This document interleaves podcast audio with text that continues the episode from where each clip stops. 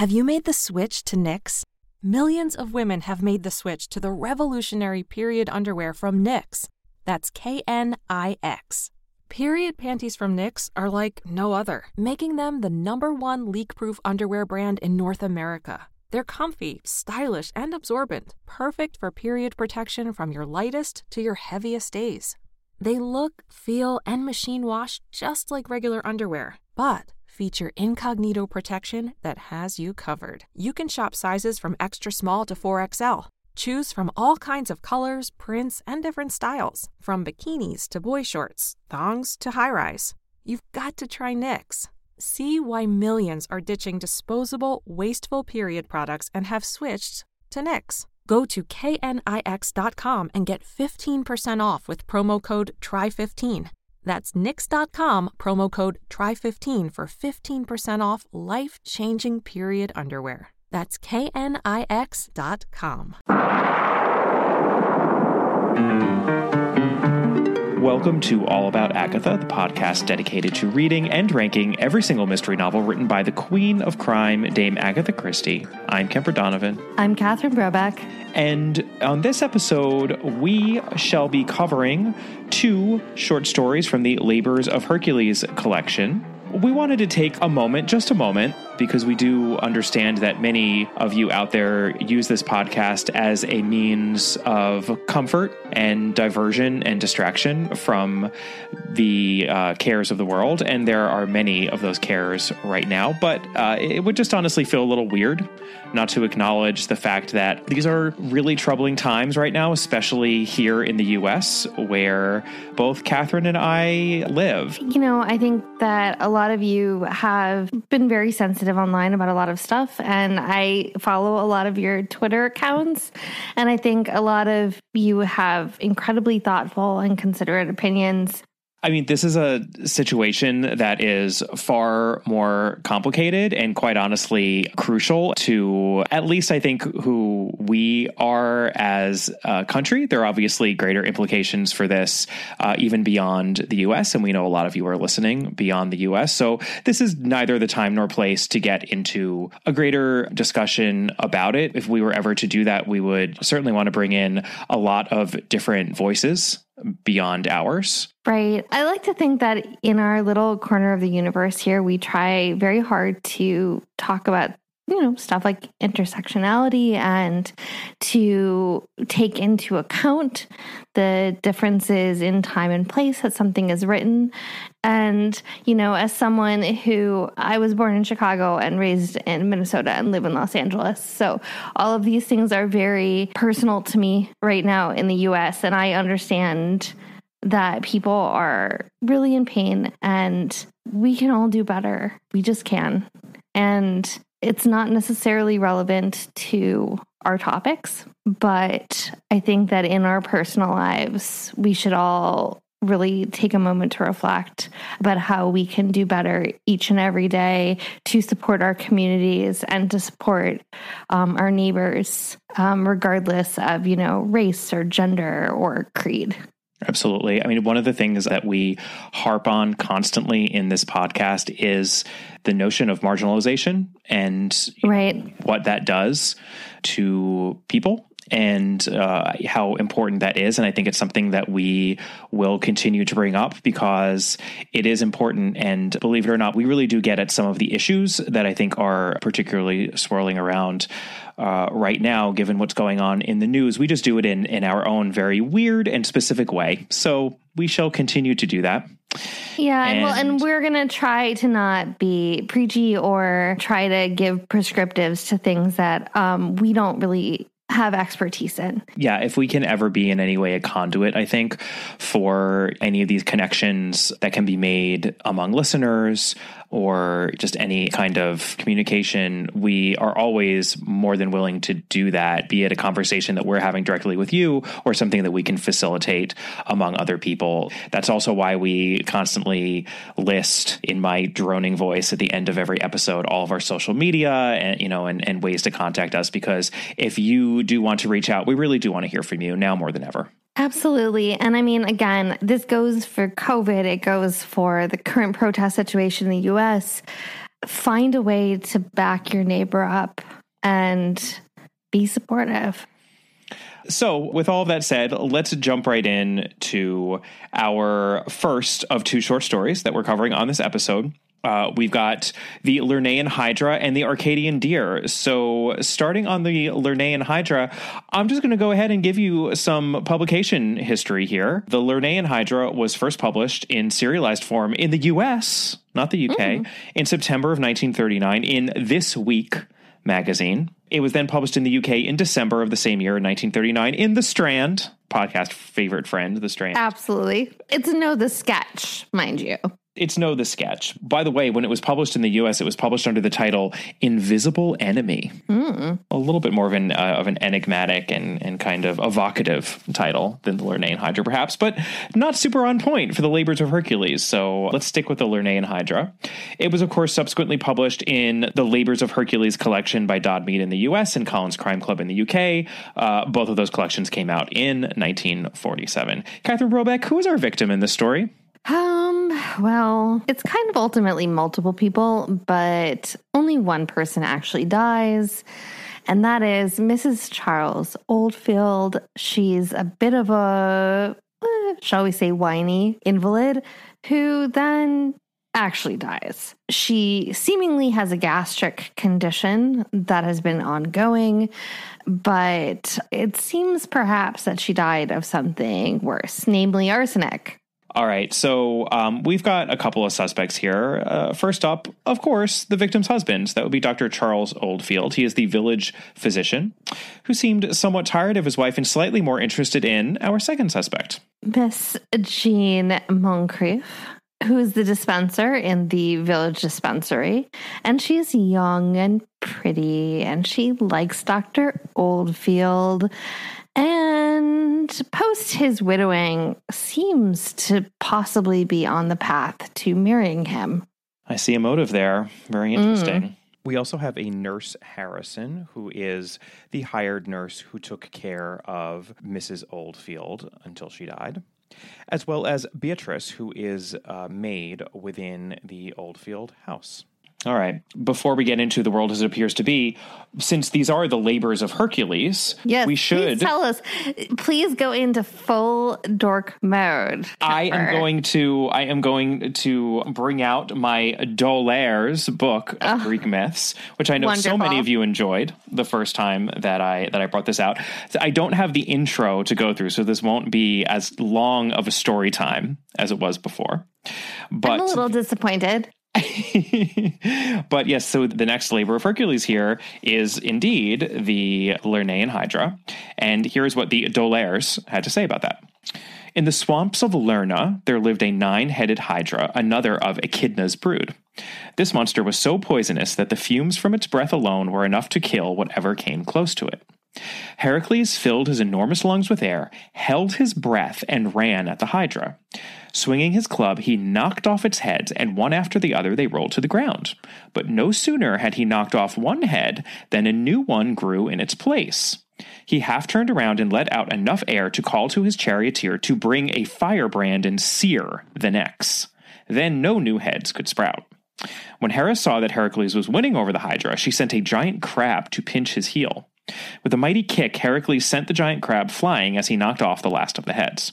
Then he dipped his arrows in the Hydra's blood, making them so poisonous that a mere scratch from them was deadly, and he returned to Mycenae, his second labor performed. So basically, what you're saying is that he went to Chuck E. Cheese and he played a game of whack a mole. well, the fact that when you cut off one head, a new one grows in its place is something that will be directly referenced in this story. So let us say this is more of an allegorical Hydra here in this story. We did have, you know, an actual lion like dog in our first story, the Nemean lion. But unfortunately, there are no monsters in this short story other than people. And as we all know, the best monsters, of course, are people. So, of course. So that's a okay. Catherine, can you tell us a little bit about the world as it appears to be in Christie's version of the Lernaean Hydra? Dr. Oldfield, who we've mentioned, um, desperately shows up at Poirot's flat as a client, but he's not really willing to reveal very much. He's begging, in a way, for help. but he's too proud to actually tell Poirot all that is happening.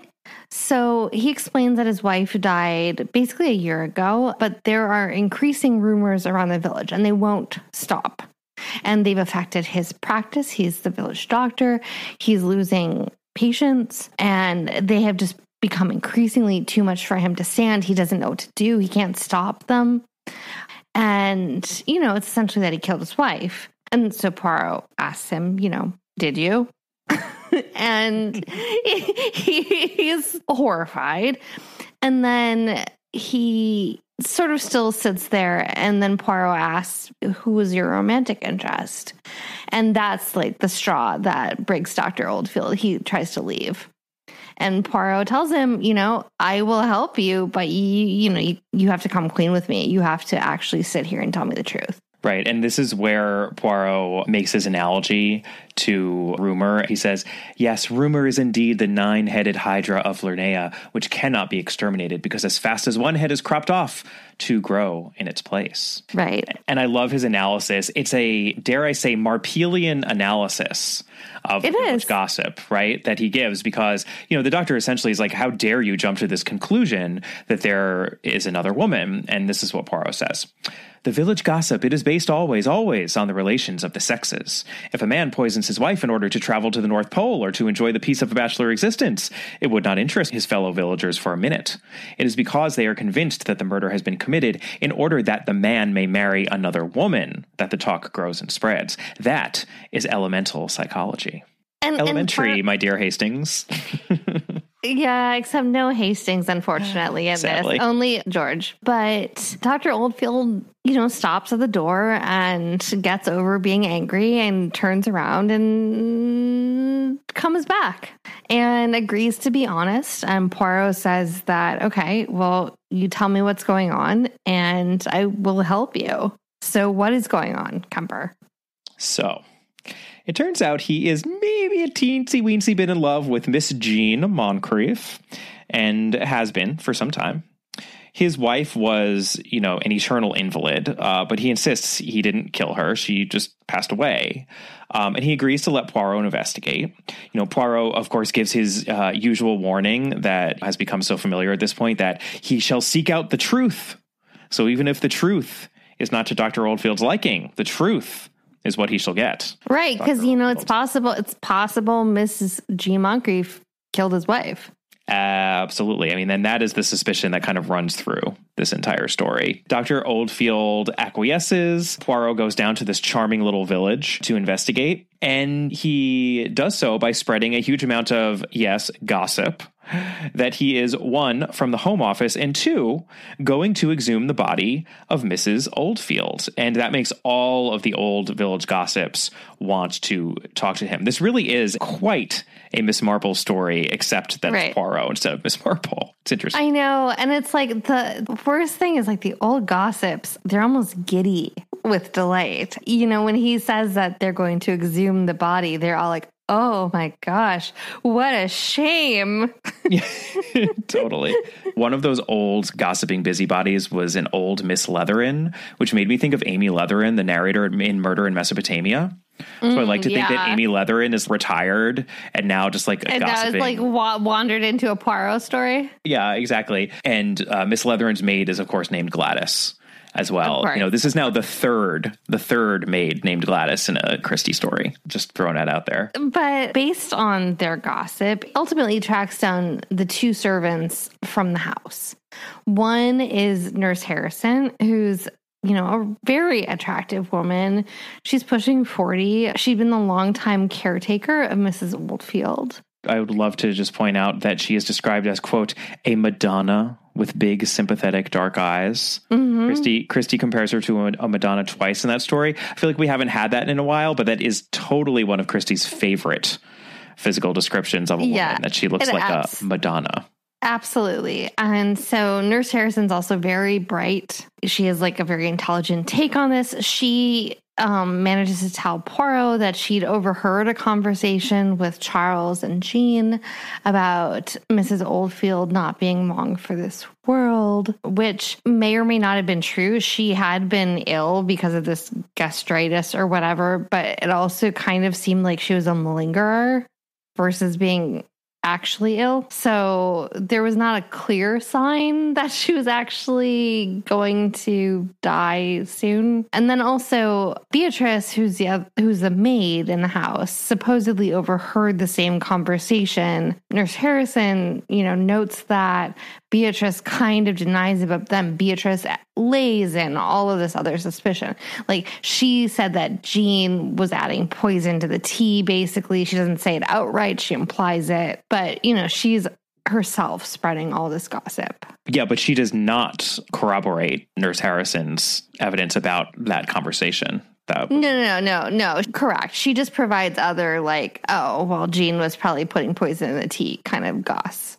I have to say, I'm proud of myself. And I, I, know it's always to be taken with a grain of salt because technically we're rereading all of these. So who knows whether these solutions just kind of linger in the subconscious for decades.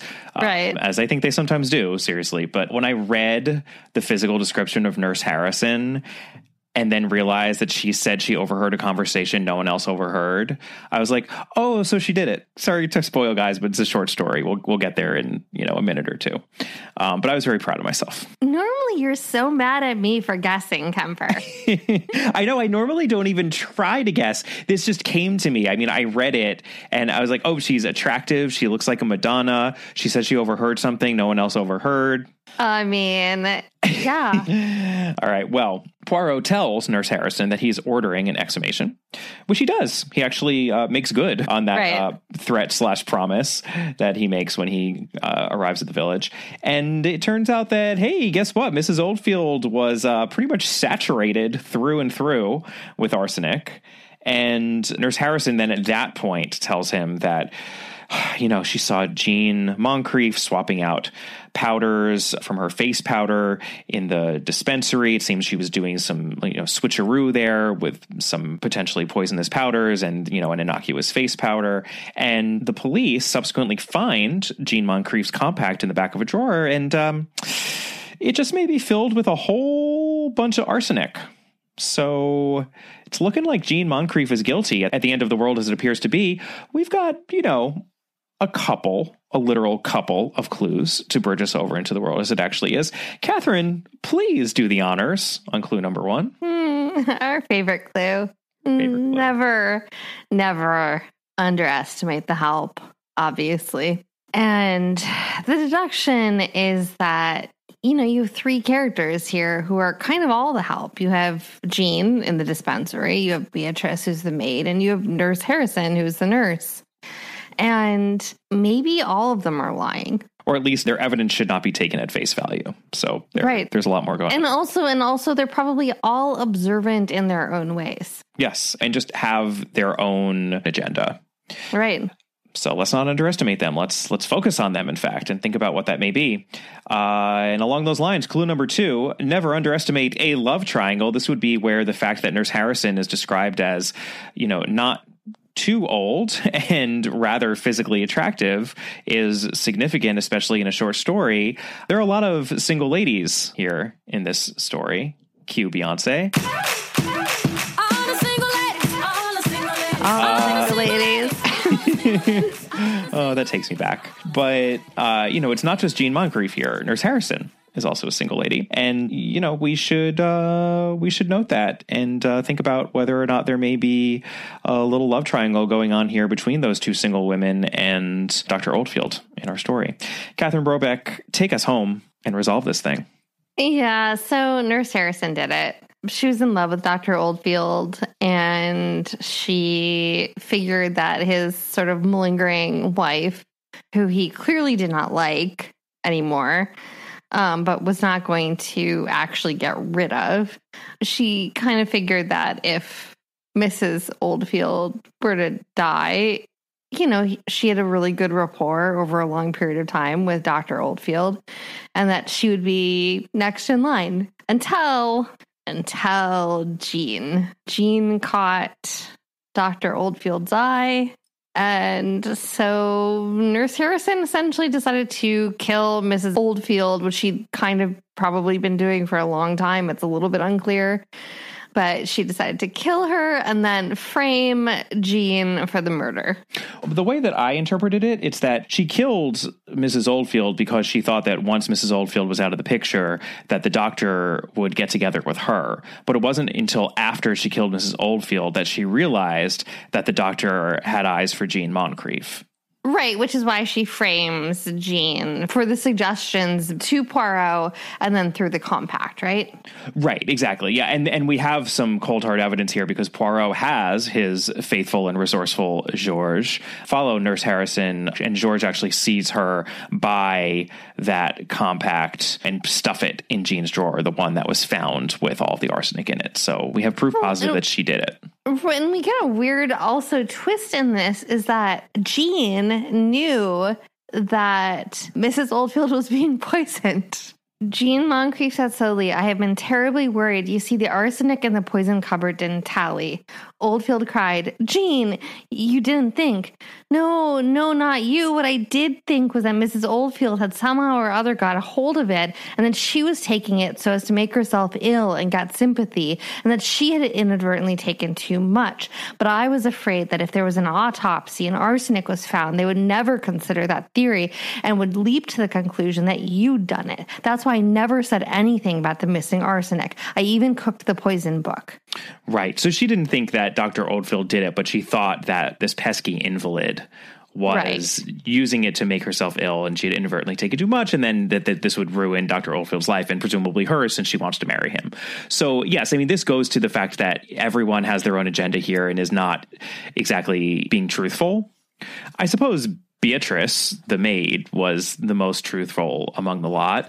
I did find it curious that she was described as having adenoids or, you know, being adenoidal, which right. is also another tick of Christie's when it comes to the physical description of maids. They are always described as adenoidal. Have you ever noticed that? I know it's a little bit odd. why is no other character described like that? And it's also one of those things that like I knew vaguely what adenoidal means. I know that it has something to do with sort of being nasally and sniffly, snuffly in your nose. Like it means that your nose is kind of blocked. But just for the record, since it comes up so much in Christie, I went to the trouble of looking this up in Merriam-Webster. And adenoidal is exhibiting the characteristics such as snoring, mouth breathing, and voice nasality of one affected with abnormally enlarged adenoids. And adenoids themselves are either of two abnormally enlarged masses of lymphoid tissue at the back of the pharynx that usually obstruct the nasal and ear passages. So adenoids are enlarged lymph nodes which makes sense. So if you have adenoids, that means you already have the problem, and the problem is a blockage that makes your voice nasal. You Pretty much sinus, what I thought you, it was, but you have a you know. sinus infection, basically. Yeah, and it, it it's this weird thing where I think sometimes there's a little bit of a tradition, maybe more in mid-century American fiction, of secretaries or even telephone operators being adenoidal. Also, hello. Have I reached the party to whom I am speaking? Is is this General Motors? Hi, General. How's everything in Pentagon? Tell me, how's Mrs. Motors? Yeah, I mean, I've always wondered if it's because you're in an enclosed space with cigarette smoke. Mm. Or even just like working indoors a lot. Yeah, know? maybe. I mean, I'm somebody who has had sinus infection since I was a child, so I have some sympathy here. Yeah, I don't really understand why maids are always adenoidal in Christie. You know, for dust, someone who. Well, I mean, dust. Yeah, it must have been something that she came across a lot in her own experience because, you know, for someone who's constantly cautioning her readers never to underestimate the help, it would seem to be a little bit of a wide brush let's say, that she's using to paint all of these various maids in the same way, but perhaps that actually, you know, is based on experience, especially from that time period. I don't know. Yeah, it's, I mean, it's, it's, a curiosity. Well, no, I mean, I, I do have to assume that if you're constantly around mountains of dust indoors, you're probably going to end up with allergies, right? Yeah.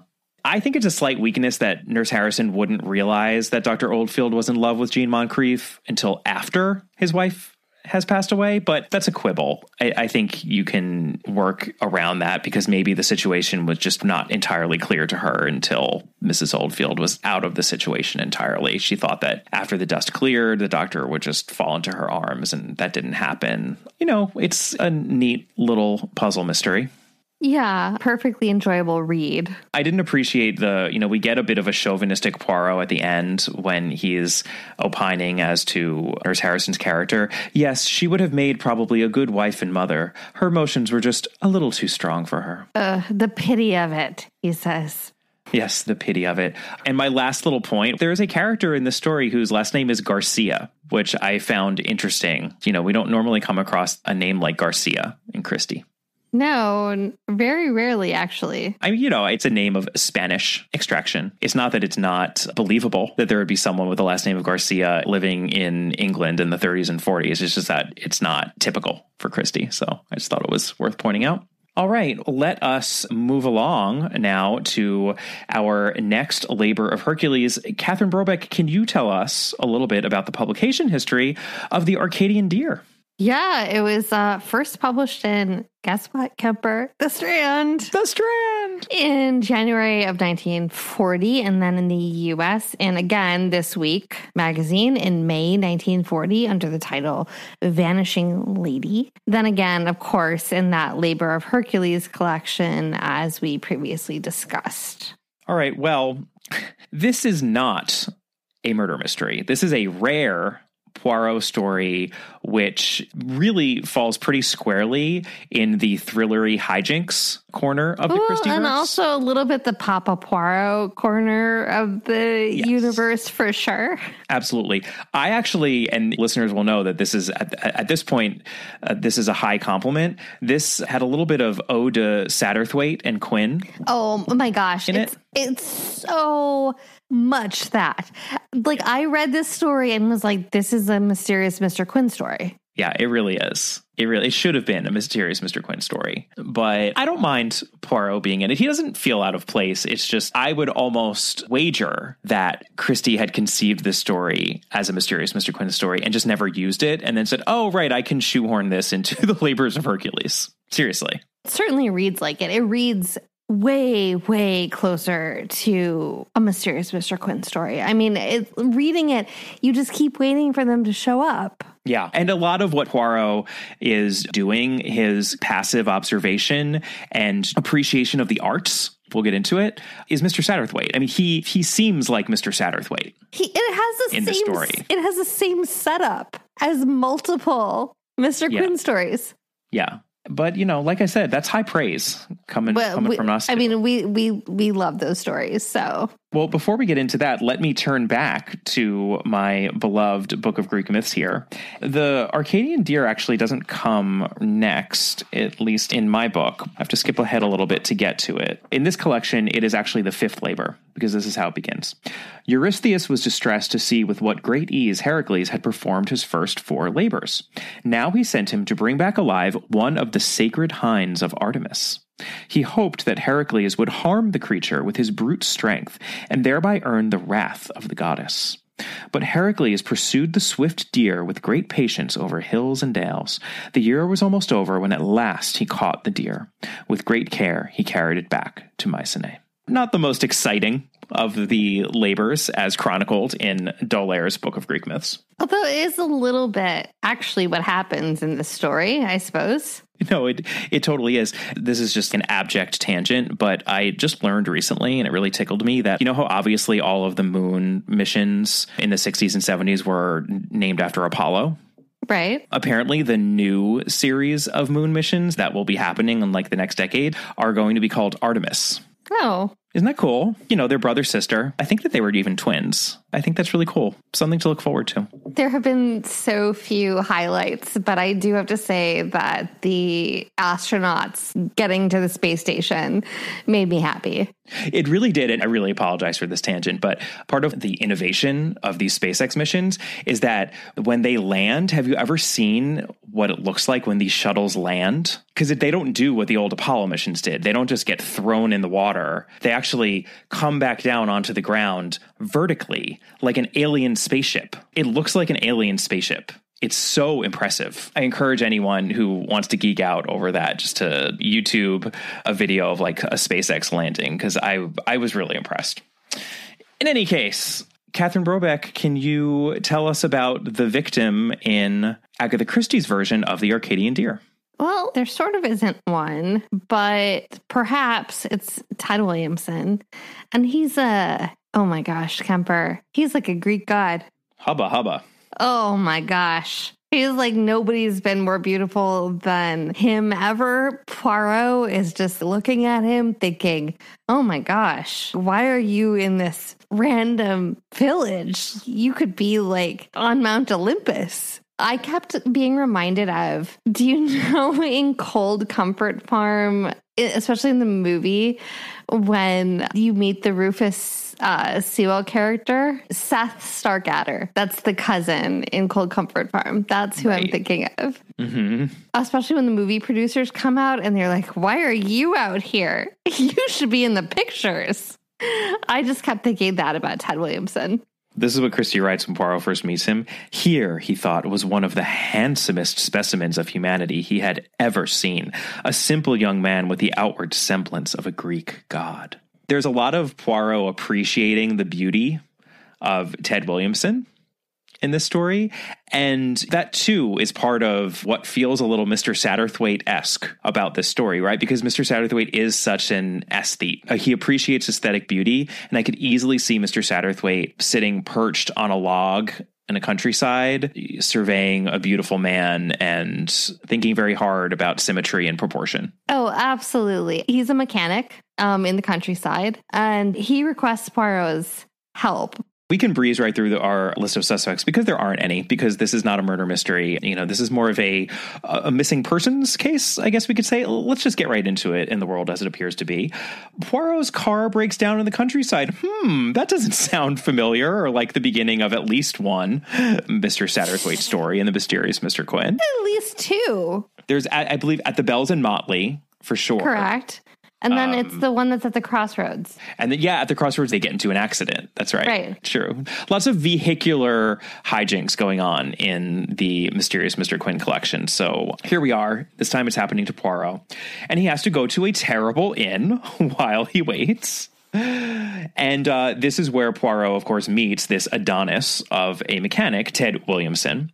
And young Ted comes to give Poirot an update, only to recognize Poirot for who he is, and Ted hesitates.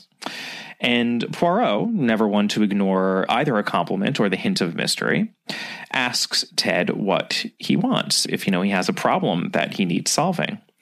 And Ted wants to know what happened to a young woman who he met in his neck of the woods and who he fell in love with, even though he really only spent half a day with her. Her name was Nita, N I T A. And she just seems to have disappeared since that half a day that he spent with her. And she was the maid of a famous ballerina who was staying at a nearby estate. Right. Katrina Samoushenka. Right. So, as young Ted explains it, he lives near an estate called Grasslawn, which belongs to a Sir George Sanderfield. And Sir George uses it in the summertime for weekends and parties. Rather a gay lot he has down as a rule, actresses in that. Well, it was last June, and the wireless was out of order, and they sent me up to see to it. So Ted proceeds to tell Poirot the story in which Ted enters the estate at Grasslawn and Sir George is out on the river with all of his guests, and apparently the cook and the manservant are also gone serving drinks and all of that. So there is only this one girl in the house, and this is what Ted says. She was the lady's maid to one of the guests. She let me in and showed me where the set was, and stayed there while I was working on it. And so we got to talking and all that. Nita, her name was, so she told me, and she was lady's maid to a Russian dancer who was staying there. And these two ended up going for a walk on the river, and it's very clear that Ted Williamson was totally smitten by her. I'm quoting here again. She was just the loveliest thing you ever saw. Her hair was like gold, it went up each side like wings, and she had a gay kind of way of tripping along. I I, well, I fell for her right away, sir. I'm not pretending anything else. So, of course, Papa Poirot is activated here. And this Nita told Ted that she would be back in a fortnight, but she never showed up. And when he inquired as to the maid of this famous ballerina, he was met by a completely different woman who said, Ah, yes, I'm the new maid. You must be talking about her former maid. So he asked for the former maid's address, but when he sent a letter to her, it was returned with no longer at this address written on it. So he has no idea where his beloved Nita is. Poirot decides to sort of take up this case because, again, this young man is gorgeous and compelling in his love for this young woman. He feels his Papa Poirot sympathy for young lovers, especially Yeah, he- lovers as beautiful as at least one half of this pair. Right. And I think that he assumes that the girl must be as beautiful, right? But of course, but of course. So, um, you know, it turns out there's a new maid and it's this Marie Hélène and she ends up sort of directing Poirot to North London. And it's a little bit weird because all the descriptions of Nita don't really line up. She seems to sort of be like an intense Italian. You know, he describes sort of this like angelic figure, and by all the other accounts, Nita the maid is sort of this fiery Italian. Yeah. I mean, yeah. Ted Williamson describes his Nita as this, as you said, angelic, golden blonde woman. But there was a previous maid who, for the duration of this story, we're assuming is the Nita who Ted Williamson met. But the way that she's described, you know, she's described as this dark, you know, Tempestuous Italian. tempestuous Italian. And Christie doesn't really shine a light on that. I mean, in a way, it's almost a clue. It's it's a fairly clunky clue, but an astute reader is going to realize that something's not lining up here. Whoever Ted Williamson met does not seem to be the same woman who had been this ballerina's maid at the time that she was staying at this estate. Right.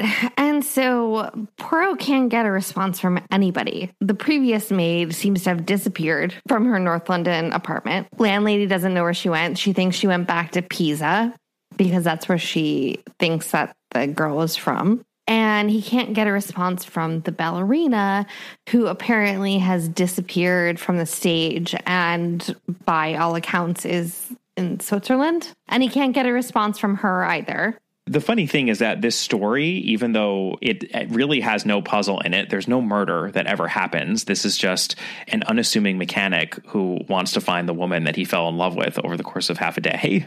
Poirot does more investigating, he does more interviews, and goes to more countries than he does practically in any of the novels. So this is the armchair detective being forced to travel halfway around the globe just because he is a big old softy and a romantic. Well, and also he's not getting paid. No, I know. Yeah, poor Ted Williamson says, "Oh, you know, maybe I could scrounge together five or ten pounds," and Poirot just kind of waves that away, like, "Yeah, yeah, yeah." yeah. You know, he's he's doing this out of the kindness of his heart. You know, this doesn't really come as a surprise. We know how Papa Poirot feels about lovers, so it makes sense. It's just it's played up for comedic effect here that he's zigzagging around London interviewing maids and you know he he goes from the maid Marie Helene to Count Alexis Pavlovich, then he goes to Pisa to look up this first maid, and then he has to go all the way to Switzerland, which he thinks of as, quote, the world's end, because he has to go not only to Switzerland, but to an extremely isolated parts of Switzerland, because this ballerina, Katrina Samoushenka, is dying of consumption Right. you know, other, otherwise known as tuberculosis. And uh, she really is in the middle of nowhere. And Poirot is now seemingly taking his life into his hands as well by going to a TB ward to hunt her down. Yeah, he's going to a sanitarium in the Alps. Yeah. And we should note that in Pisa, I mean, he discovered that Nita, this first maid, was dead, but this is where he also gets confirmation that she's supposed to be dark eyed and dark haired and bad tempered. So he's going to Switzerland to this TB ward to finally, at long last, figure out just what the heck is going on. So, Catherine, I think we have one clue here, and I think you have to be the one to share it with us once again because this is this is just my your role. clue my role in life. this has become who you are, Catherine. Never underestimate the help, people. Say it again. Never underestimate the help because Say it louder never underestimate the help because you do not know who they are. because they may not exist. they may not be at all who you think they are. Think that the next time somebody hands you a cup of coffee, make sure that it's not being poisoned. And the next time, like you talk to a driver, make sure that it's not, you know, a lord slumming it. Because that is what happens in a lot of these. And guess what, Kemper? It is what is happening here too.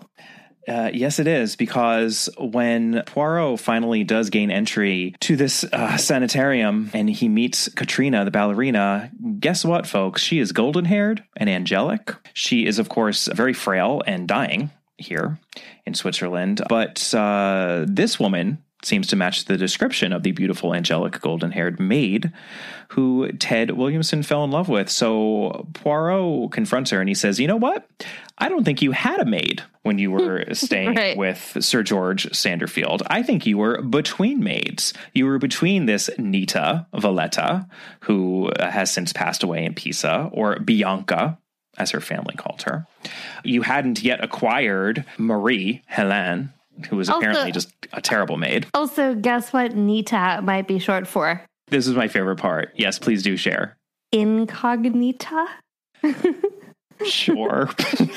like, sure, Agatha, Sure, Jan. if you must.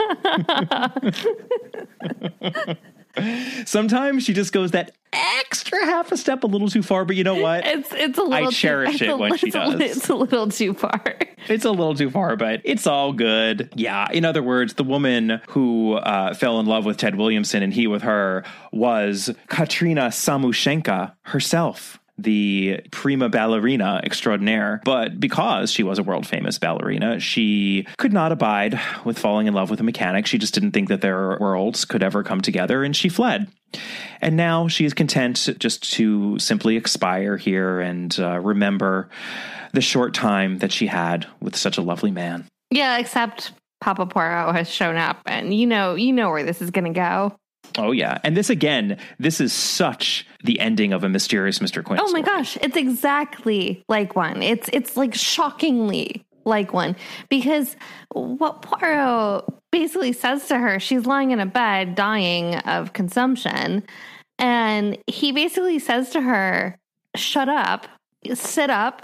You can like recover from this. Stop it. And also, like, if you can't dance again, who cares? He makes a perfectly good income as mechanic you are in love with him, he's in love with you, and you will have absolutely incredibly beautiful children who will be dancers.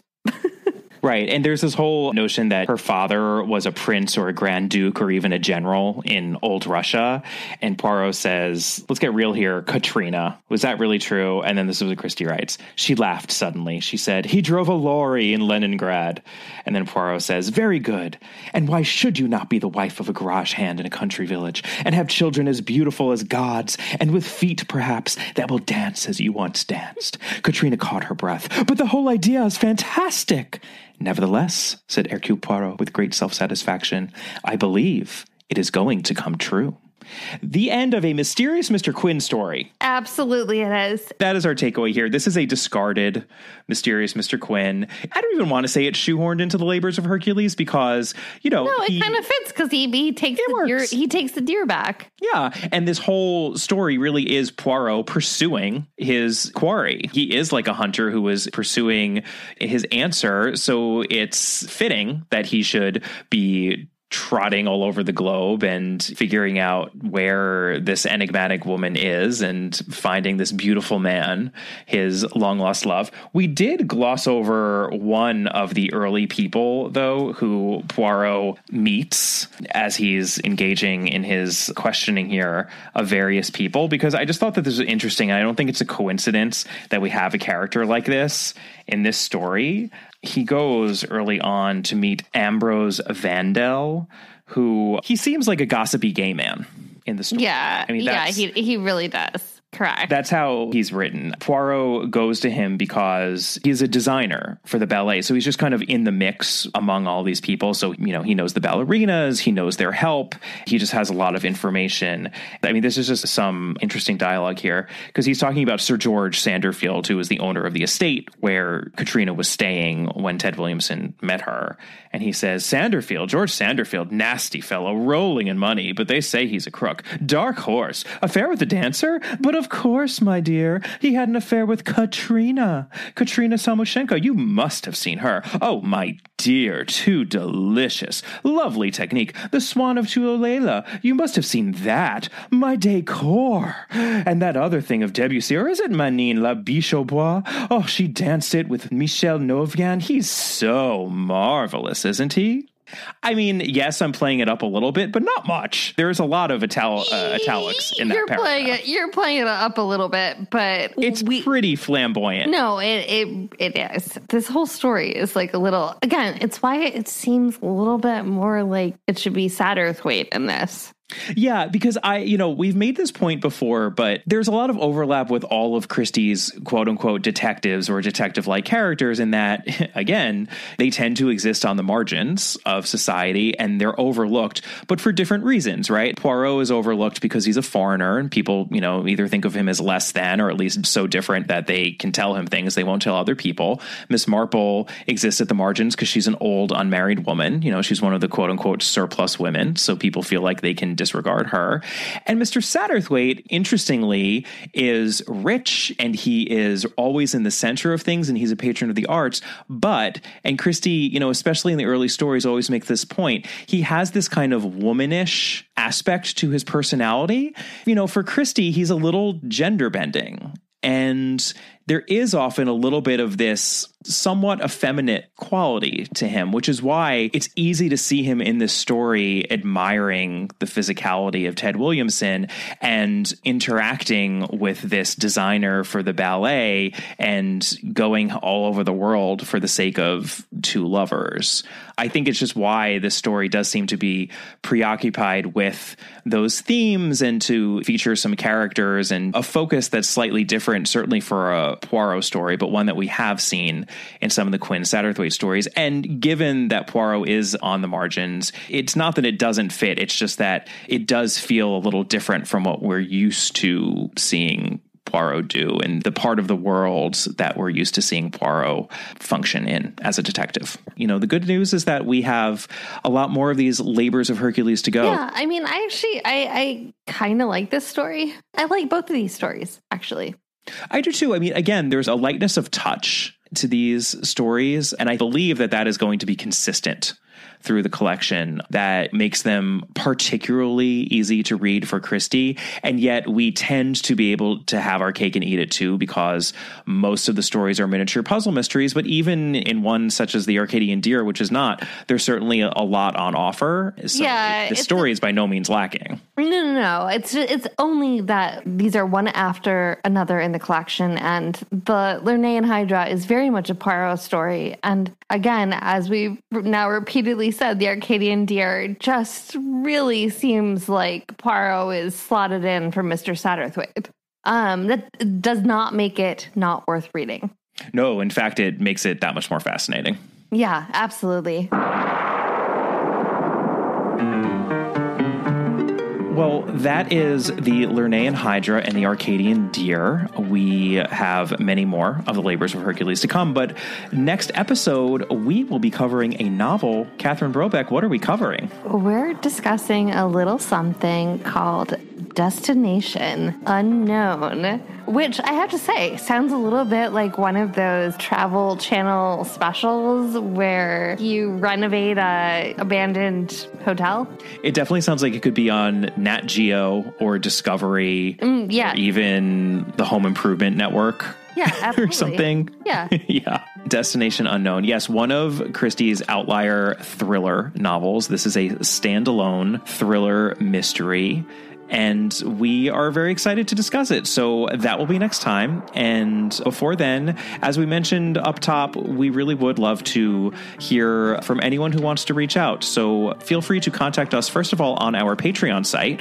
We just put up a fresh episode about two wonderful films Kind Hearts and Coronets, and Murder by the Book, which is a UK television film featuring Agatha Christie and Hercule Poirot as characters and we had so much fun watching that and then discussing it. So if you would like to check out some additional content, head over to www.patreon.com slash allaboutagatha. You can email us at allaboutthedame at gmail.com. You can find us on Facebook at All About Agatha. Our Twitter handle is at All About the Dame. Catherine's is at Brobcat. And our Instagram handle is at All About Agatha. We so appreciate the ratings and reviews that have come in. Please keep them coming. We love hearing from you that way as well. And we'll see you next time. Bye. Bye.